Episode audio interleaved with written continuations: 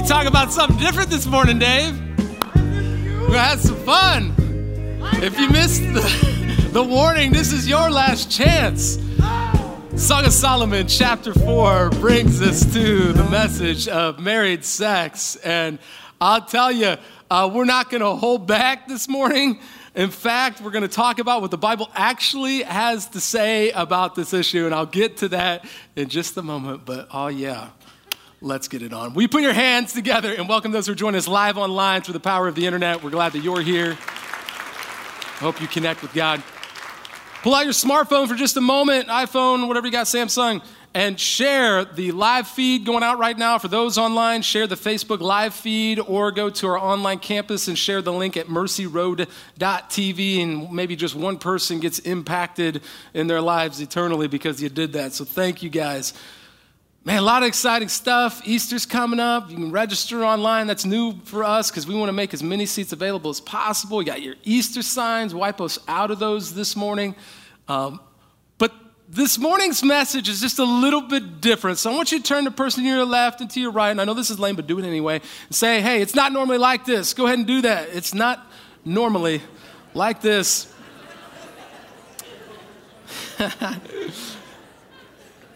the title of this morning's message we've been talking about do not arouse or awaken love until it so desires. And we looked at courtship and dating, and then we talked about last week commitment. And at the end of chapter three, there's the, the chariots of the king that come in, and it's talking about the wedding ceremony that occurs. So, do you know what Song of Solomon chapter four is about? It's about the bedroom that night. Uh huh. I didn't put this in there. Don't get mad at me. God decided this was worthy of being in Scripture. And so we're going to study it and we're going to talk about what married sex looks like. The title is Ah, yeah, we awaken the love this morning. I'm going to give you a few ways to do that, and we're going to have a whole lot of fun as we do it. But we've acknowledged the last few weeks that our culture tells us that sex is, is great, there's no strings attached, it's just about physical intimacy, there's no emotional or spiritual element to it, just go have it, have lots of it. Friends with benefits, great. There won't be any problems in your life. Don't worry about that. And our advertisements and our movies and our music and our literature communicates that to us repetitively throughout our week. That sex is simply a commodity of an exchange of something you want and you get or you give up. And yet the Bible is, says something a little bit different about it. This beautiful picture of intimacy physical, emotional, even spiritual. As a married couple is meant to allow sex to unite them in a way. Isn't it interesting that God is the one who created sex? Isn't it interesting that He's the one that made it supposedly pleasurable? Like He did that. And yet, throughout church history, our response as a church has always been a one word answer. You guess what that word is? No. Don't do it. Don't talk about it. And definitely don't bring it up in church. And we've had people reach out to us through this sermon series saying, I don't know why I never knew this stuff growing up. We never talked about sex in church, and yet it's one of the biggest issues in our marriages and our relationships that the enemy has stolen from God and used it to become something destructive rather than something that mends couples together. And so we're going to reclaim sex this morning. Amen? You guys ready to study God's word together, church? You see, Throughout, uh, look at Song of Solomon, chapter 4, beginning in verse 1. I'll get to it in just a moment. Throughout church history, this is not a new thing that we just say no. In fact, Tertullian, the guy who came up with the name Trinity, he had a very negative view of sex and wrote about it. Gregory of Nyssa, another early church father, he actually believed sex didn't occur until the, after original sin had happened. Isn't that insane? The Bible doesn't say that, by the way. Then Origen, the guy who came up with the theological phrase eternally begotten, like the eternally begotten Son, there was not a time Jesus was not. It was in the early creeds of the church, he preferred castration of males over the urges of sex. And my personal favorite, Jerome. Anybody know Jerome? He's the one that wrote the Latin version of the Bible called the Vulgate in like the four, fourth century AD. And what he eh, wrote and encouraged people to do is if you became sexually aroused, that you should, get this, run into thorn bushes to prevent the urges. Now, I could not find the thorn bush verse in the Bible. In fact, in Song of Solomon, chapter 4, it gives intimate details of their sexual relationship. And so, if you're here this morning and you're married, or you desire to be married someday, or you want a healthier understanding of what the Bible does teach about sex within marriage, I'd like to share a little bit of that with you. So here we go Song of Solomon, chapter 4, beginning in verse 1. Oh, how beautiful you are, my darling. Oh, how beautiful. Your eyes behind your veil are doves. Your hair is like a flock of goats. That's attractive. Descending from the hills of Gilead.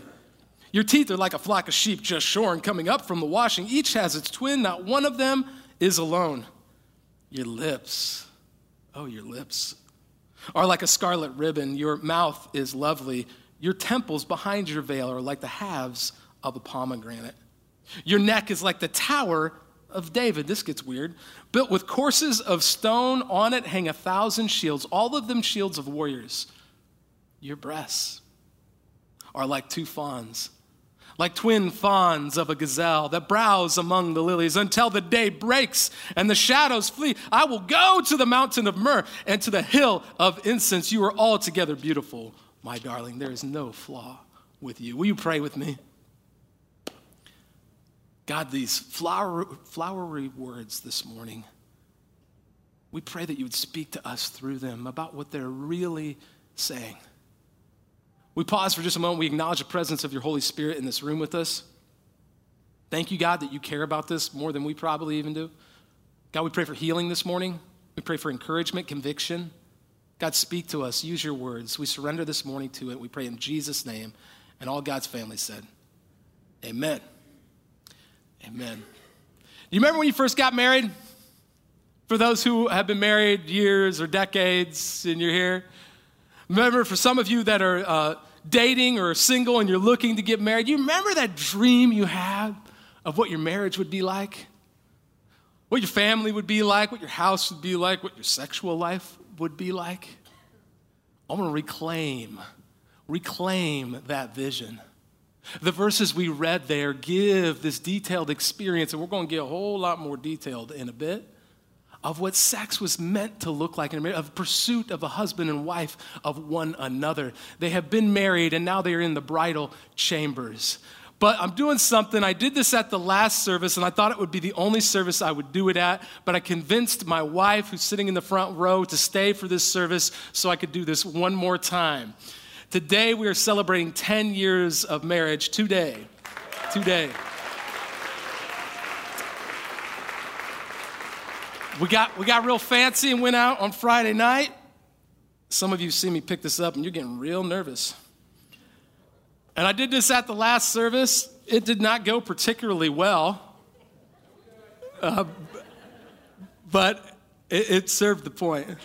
In fact, I, uh, I sang at a service a few months ago, and I was told by many, many regular attenders, Josh, please never do that again. And so for Tenoria and Charles and Darren Earlywine's boys, it's my anniversary. I'm going to sing to my wife, and I don't care what you have to think. And where's my tech hand? Eric, you didn't bring my microphone out. I'm not sure. I'm assuming I'm supposed to use this one. Everybody give Eric Maitland a hand for not doing his job. Is this the right microphone, Matt? Okay. And so here's the story of this song. Um, I, I, wrote this before I met Lisa, the first half of it, and it was about um, the, the beauty I saw in this photograph. It was a picture of the Thames River in, in uh, Great Britain, in London, England. I'd never been there and there was rain coming down. And it was this beautiful photograph of God's creation. And I just thought, man, that is, it caught my heart.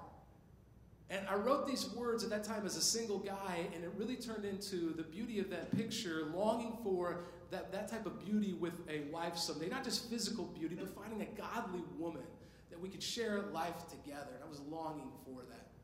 So I wrote the first half of the song about that, and then I met my wife, Lisa, who's right down here.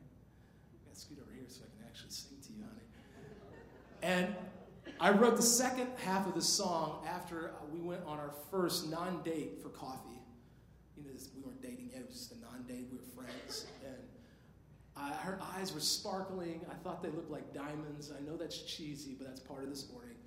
And I just fell in love with her. And so I wrote the second half of the song about my wife and about the beauty that I found, not just in her physically, but in her person. And it's been an amazing 10 years together, honey, and thank you for sticking around one more service so I can sing this to you. It's called Magic Eyes. You ready? I'm really going to do this.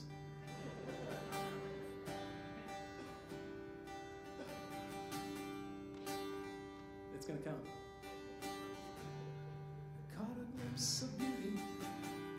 Her eyes were dripping wet. She was crying tears of joy on the day we never met.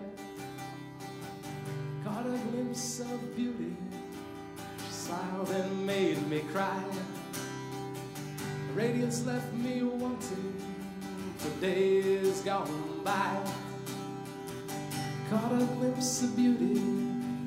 I stood and I watched her dance. Melted down that picture, dreaming of a second chance. Because life is a beautiful picture on a cold and a rainy day. Staring dream of your love as time slips away, away, away, away, away.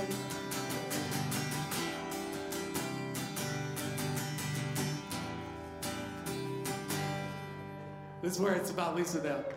Oh, it's not over yet. Don't clap yet.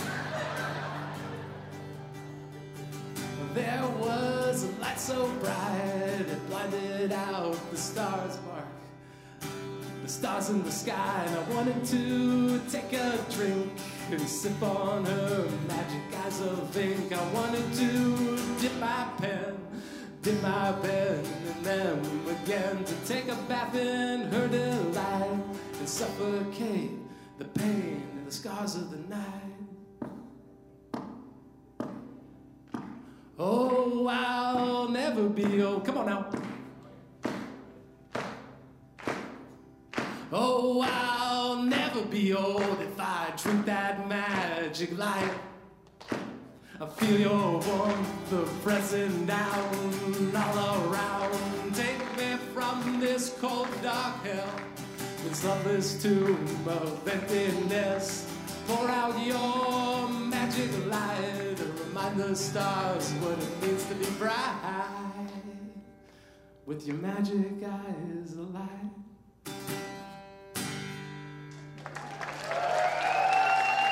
I love you, Lisa. Thank you for sticking around one more time.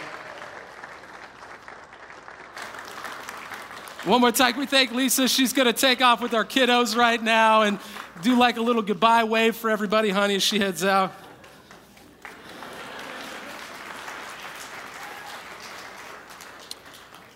Well, that was a great sermon.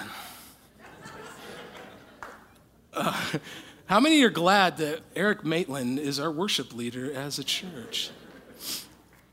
You know, part of the reason I, I want to sing this morning and wanted to do that for my wife at 10 year anniversary, she has been there through some of the most difficult things over the last 10 years. The night before we got married, 10 years ago, I taught on sex. This is a true story. The night before, we had this growing young adult ministry, and we're doing multiple services on Sunday night. And my wife sat through all these services the night before we got married, and I was teaching, I believe it was even on Song of Solomon, chapter 4. What are the chances? And I wasn't married yet, and so the title of the sermon, this is true, was I'm having sex tomorrow. it was a real crowd pleaser. And so I want to share this morning that passion I realize this. I'm 10 years in. Some of you, uh, you're much beyond me. I could learn a lot from you. I am not the relationship guru. There's no Dr. Phil moment up here this morning. I'll be vulnerable and talk about some of my failures as well. And I just want to say, but that passion for our spouse, I don't ever want to lose that. And I want to recapture that this morning. And I believe sex is meant to be a piece of that intimacy that draws us together. That God has given you that gift. And so, as you're ready to study God's Word, I want to give you three ways to, oh yeah, awaken the love in your marriage. Some of you are going, Thank the Lord I came this morning. Listen to this, honey. Others of you are going, Oh, I got to get out of here as quickly as possible we're going to acknowledge the difficulties of what I'm about to say. And that is point number one three ways to awaken the love in your marriage. Enjoy God's gift of sex. Isn't it funny how some of us don't really see it as a gift? And we don't really see that God enters into that area of our life in any way, shape, or form, even though He's the one that made procreation occur that way, made it pleasurable in the first place and uses it as a way to draw us together as a married couple. You see, I believe that in our culture we ha- should ha- have a lot to say about sex. There's a great book by Kevin Leman called Sheet Music. I encourage you, if you've never read this book as a married couple, to check it out. He actually was on Oprah once, but he's a Christian psychologist And it gets very detailed, and I can't believe how many young people get married and they have never heard about a healthy sexual life and what the Bible has to say of it. There's some great stories in there of like a young guy on his wedding night running out in his tidy whities, ready to go, and his wife is so petrified she has to go to counseling for like the next decade, right?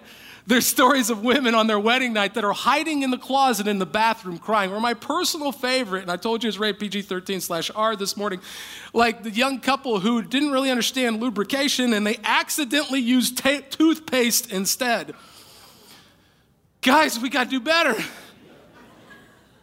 And so in Song of Solomon, chapter 4, when we call it a gift from God, we should look at it that way and we should talk about it and we should communicate in our marriage about it and we should actually express it in our outposts and in our worship services to be able to admit what it says. It says in verse 1 of chapter 4 that we read, How beautiful you are, my darling. Oh, how beautiful your eyes behind your veil are doves. He is commenting on how attractive he finds her eyes in this passage. I remember writing that song about my wife when I saw her eyes. Her hair is like a flock of goats. That's weird, isn't it? Descending from the hills of Gilead. The goats on the hills of Gilead, by the way, had very dark coats of fur. And so he's saying, I find your hair beautiful. It's dark and luxurious. And what you're going to see here is that he's slowly working down her body. It goes on in verse 2 Your teeth are like a flock of sheep just shorn, coming up from the washing. Each has its twin, not one of them is alone. He says, Hey, baby, you got all your teeth, and they're white. And you may not understand, like in that culture, there was no Crest toothpaste, no mouthwash, no uh, professional dentistry. Like for her to have all her teeth and for them to be clean, he was like, Oh, I cannot believe I found a winner. And he's going to continue to move on. He gets to verse 3 Your lips are like a scarlet ribbon. Scarlet in that culture was thought to be attractive when describing a woman's mouth. Your mouth is lovely. And then it goes from commenting on her eyes and commenting on her lips and her hair and her teeth and her mouth to then saying this Your temples behind your veil are like the halves of a pomegranate. Here's the thing, guys, he is pursuing her talking things over her that he finds attractive about her. And in a moment, it's not just going to be physical stuff. And here's the important part her temple, it, describes like a pomegranate. Like if you look at the inside of a pomegranate, it's bright red. He's saying your, your cheeks are red. What it's saying here is she's blushing. She's blushing. This is really important. He is pursuing her and he's saying these things about her and she's responding to it, right? She is accepting it. There's no like, you don't really mean that. There's no pushing back or turning away. She's actually accepting it from him as she blushes and he continues to talk over her. This is this, this beautiful, intimate image. Notice they're not having sex yet. In fact, that won't occur till verse 16. They spend 15 verses talking about what happens before that. In verse 4, in a moment, it's going to talk about her neck. And I just want to share with you as he's slowly working down and he's speaking these good things into her life, and this intimate scene is occurring. Unfortunately, many of us don't experience that, right? And I want to tell you, I, I said this at the first service. It's so funny how God works. Like just earlier this week, my wife and I began to talk about stuff, and we got a big argument. You ever been there? And so, like, this isn't something that you get really good at and then you never have to worry about again. It's a constant process of working. And some of you have been doing it for a while and you feel overwhelmed and you've kind of given up hope. Reclaim that dream with me this morning that your sexual life could look differently. The second thing he does here and she does here is that he values her value and she values his value. See, it goes in verse 4 and it says, Your neck is like the Tower of David, built with courses of stone. That's really weird, isn't it? Now, it's true in Egyptian culture, a long neck was thought to be attractive, but that's really not what scholars think that he is talking about here, because it refers to it as the Tower of David, built with courses of stone. Why stone? On it hang a thousand shields. Well, that's kind of weird. All of them shields of warriors. Just so we're all tracking essentially what's occurring here, she is wearing this ornate necklace and nothing else. And he pauses, rather than moving down quickly, he pauses to acknowledge that necklace.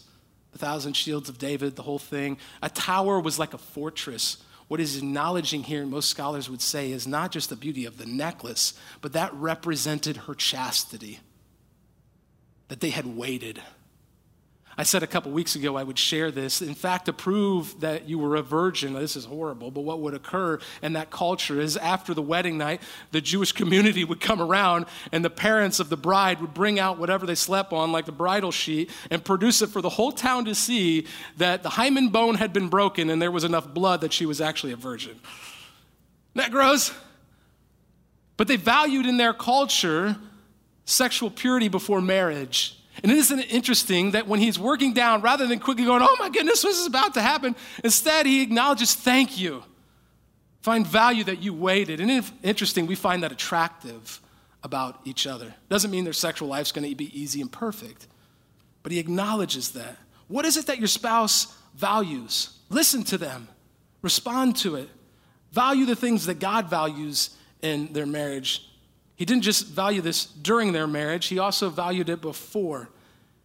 And he's taking his time demonstrating this isn't about me getting something from you, this is about us together. And this is the part where I get a little bit stereotypical. And forgive me if this is improper. One of the difficulties of talking to a large group of people is sometimes I have to talk in stereotypes. And so if you don't fit into this, I get it. I have ministered so there are people all over the spectrum on how this is a problem in their lives. But as a whole, we know in our culture that men, we're pretty easy to figure out when it comes to this issue. Am I right? Like we're either on or we're off. Almost like a light switch. Ladies, on the other hand, it's like driving the Millennium Falcon, right? Like you don't know which knob to turn, when to turn. You're trying to find the hyperdrive. You don't know what to do. You're like, what worked a week ago doesn't work today. So frustrating. I asked my wife for permission to share this, and she said, okay, and then she left out of the room. And that one of the things that really gets my wife going sexually is this one little trick I learned. You ready for this? It's when I go into the pantry and I take out the trash bag and I tie it up and I put it in the dumpster and I walk it to the curb and on the way back, I just know, baby, it's on. well, that's my mind. That's not working in her mind, right? Like, it is more than just a physical thing about trying to figure out how to, it's an emotional connection that is occurring. See, don't think of sex as just a physical object. The couple in Song of Solomon, chapter 4, definitely did not. They spent 15 verses pursuing one another, communicating with one another, talking with one another, putting in effort. And for men and women this morning, that we would do the same. But look what happens in verses 5 and 6. It's not like they only pursue uh, an emotional connection here. The physical thing is something that they celebrate and God made pleasurable. When you look at verses 5 and 6, like uh, the the 12 year old in me just wants to giggle, but I'm gonna read it anyway. Your, your breasts are like two fawns. Like twin fawns of a gazelle. Uh, Song of Solomon 7, verses 7 and 8, it says, I will go get up, climb that tree, and I will take hold of the fruit, is what the passage says. It's talking here about her chest, and it goes on in the next verse, and look what it says. Until the day breaks and the shadows flee, I will go to the mountain of myrrh and to the hill of incense. Two protruding objects. Are we all tracking what he is talking about here? No? Talking about her chest and her breasts. And he spends some time there, and they actually enjoy that with one another. Now, some of you going, that ain't happening. Isn't it interesting here that they feel so comfortable and vulnerable with one another that it just comes naturally?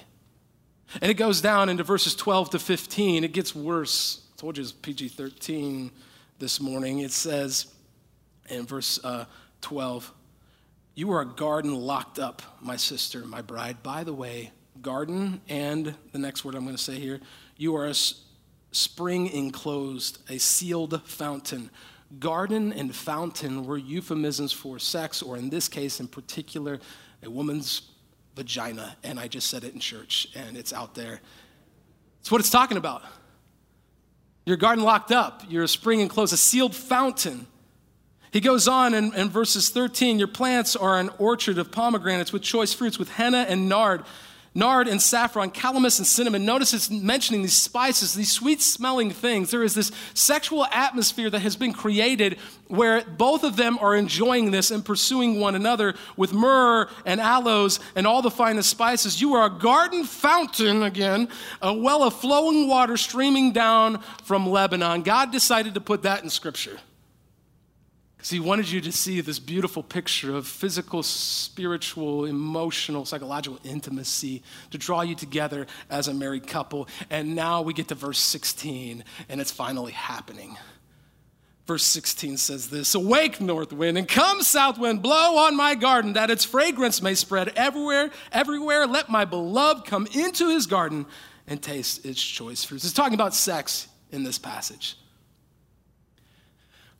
what I'd like to share in the short time we have left together that this is the beautiful picture of sexual intimacy that we need to reclaim with one another in our marriages, and that we should hold on and look forward to and fight for and value for those of you dating, that you're going to find somebody that you can love this way. But it doesn't mean, whether you honor God or not, that this area of your life is ever going to be perfect or always work out the way that you desire. I talk with all kinds of couples who didn't honor God in this area of their life, and it's bringing up so much baggage in their marriage that they don't know how to walk through it. And then there are others who honored God in this area of their life, and yet, for physical reasons, or emotional reasons, or psychological reasons, or even spiritual reasons, they're not finding this type of sexual relationship, and they don't, neither one of them really look forward to it. I want to tell you as a church, if that's you in either aspect this morning, that marriage is about a lot more than just sex. God did not create you, did your, your purpose and plan for your, your life is not just to have sex, even though culture gives it so much weight. However, it is meant to be something to draw you together as a couple, to value with one another. So talk about it, pray about it, find a support system for you to deal with those issues. We'll even help pay for a professional Christian counselor to meet with you and walk through these things for you, to find healing, to take next step. But please don't do this because this is what most of us do. Please don't give up. Most of us get to the point where it's become such a painful part of our lives, and we know that it's not all that we were meant for, so why even bother with it? I'm just, I'm tired of dealing with it. It's just easier not to deal with it, and so I'm not gonna, I'm not gonna worry about it anymore. And yet, God put verses like that in Scripture. And I want to say, when you do that, it's like you're giving up on your spouse and you're giving up on God's sexual life for you. Neither one of them are healthy. And so, invite, I know this is creepy, but invite God into your bedroom. Talk about it. Talk with Him about it. Pray together. And number three, create a healthy sexual atmosphere in your marriage. I mean, statistically, you take our faith out of it, it demonstrates that when you have a healthy sexual life, your marriage tends to be healthier. I want to talk to the men first, and then I'm going to talk to the women. Notice in this passage, verses 7 to 11a, the man goes on, he says, You are altogether beautiful, my darling. There is no flaw in you. Come with me from Lebanon, my bride. Come with me from Lebanon. Descend from the crest of Amana, from the top of Senir, from the summit of Hermon, from the lion's den and mountain haunts of shepherds. He calls her out, he pursues her, he wants to be with her. He doesn't give up, he fights for her. You have stolen my heart, my sister, my bride. You have stolen my heart with one glance of your eyes, with one jewel of your necklace. How delightful is your love, my sister, my bride. How much more pleasing is your love than wine. I'm not going to escape to things. I'm going to pursue you, even though it's hard. It makes us vulnerable as guys, and when our pride, we're scared to do it. But he doesn't say he's going to stand up in front of people. He's going to sing to his wife, even when he's not good at it, because he wants her to know that he cares for her. And my wife would be the first one to tell you that in 10 years, I sang that to my wife on her wedding day, and I've sang it since, but I've never sang it to her in front of people since, and that's not good. That pursuit of our wives and our husbands that we had in our early years of marriage shouldn't end now. You know more about what you enjoy sexually now. Allow that, the vulnerability of that, to actually draw you together. He goes on in verse 11 Your lips drop sweetness as the honeycomb, my bride. Milk and honey are under your tongue. Guys, have you gotten lazy?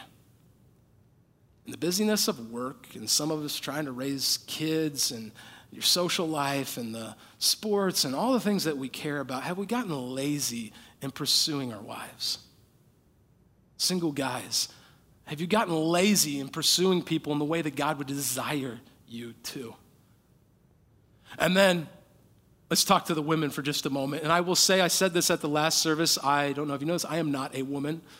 So I can't speak into your life the way that a woman is. So if I say anything bad, like come talk to me about it, it's not my intent. I did have Sarah Hurley from Christie's house that deals with sexual uh, abuse victims talk to me that it's okay to say what I said at the last service, so I feel more confident at this service. And that's this Have you gotten lazy as well? Did you notice what in the passage what wasn't occurring? When he pursues her, she blushes, she receives it, she's right there with him. Nowhere does she go, I'm tired, go away from me. You notice that? There's no like pushing back on the pursuit of her husband. And it doesn't mean you don't need to work things out and talk first. I'm not saying that. There's also, um, I couldn't find the sweatpants in the passage here. right? Like they were gone all of a sudden. I want to tell you, and I put this up on the screen, she is unafraid. Maybe there's a better word, but I really think this. She is unafraid to seduce her husband in this passage. We tell women all growing up to guard your heart, to protect yourself, not so that when you get into marriage, you can still do that. Like, just like the guys need to get more vulnerable and not be lazy, ladies, to allow yourself to be vulnerable, that's hard, isn't it? To put yourself out there to seduce your husband, like, ah, oh, I don't want to do that because I'm afraid and it's just hard and why I don't want to mess with that area of my life. It's easier just for us to just kind of not deal with it. And yet, that's not what she does in this passage. She's wearing nothing but an ornate necklace. She accepts his pursuits. I won't read verses 11 to 14 again, but I want to highlight this that they take time throughout the first 15 verses they took effort and communication with one another. If you forget everything else this morning, if you are here and you've been married for one year or a hundred years, and praise God if that happened, talk about this today. Find a way that you can get alone and talk about this with your spouse. To not allow Satan to use it as a way to destruct to be destructive in your relationship and to divide you, but rather allow God to use it to draw you together as a married couple. This beautiful picture of emotional, spiritual, physical intimacy that's occurring in this passage, that's the dream that we could all recapture. It could affect our marriages and draw us together more, which then affects our children, which then affects our relationships with other people and our friendships and our lives as love enters into those areas that we're so afraid of being vulnerable in. Do you talk to your spouse about this? Are you pursue, pursuing one another? You can't change the other person, can you?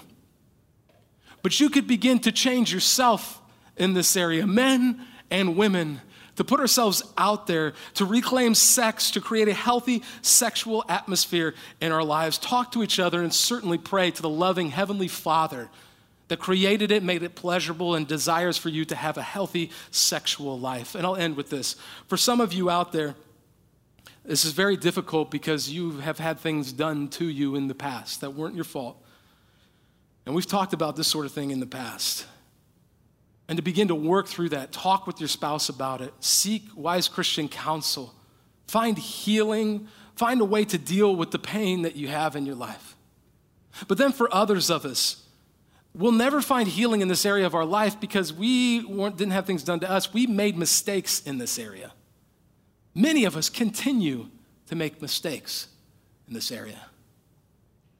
And so, if I could just encourage you, challenge you, speak into your life through scripture this morning, we will never see Song of Solomon, chapter 4, in our sexual lives within our marriages if we don't confess the things that are obstacles and preventing us from seeing that.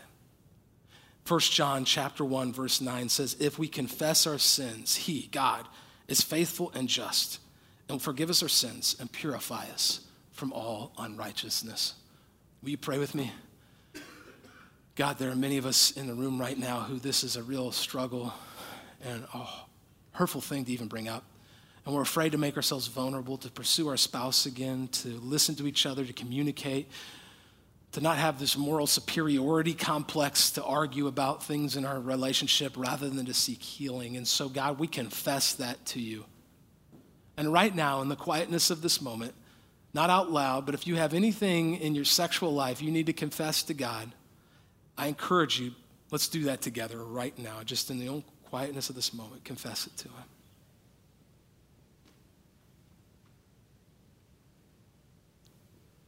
God, we confess we need you. And as First John says, we ask for your forgiveness. Take the weight of that off of our shoulders. Help us to talk to somebody about it today. Our spouse at home, a friend, a family member someone we trust, uh, one of the amazing prayer counselors that we have over here that have been ministering to people week in and week out on some of the, these very issues and others.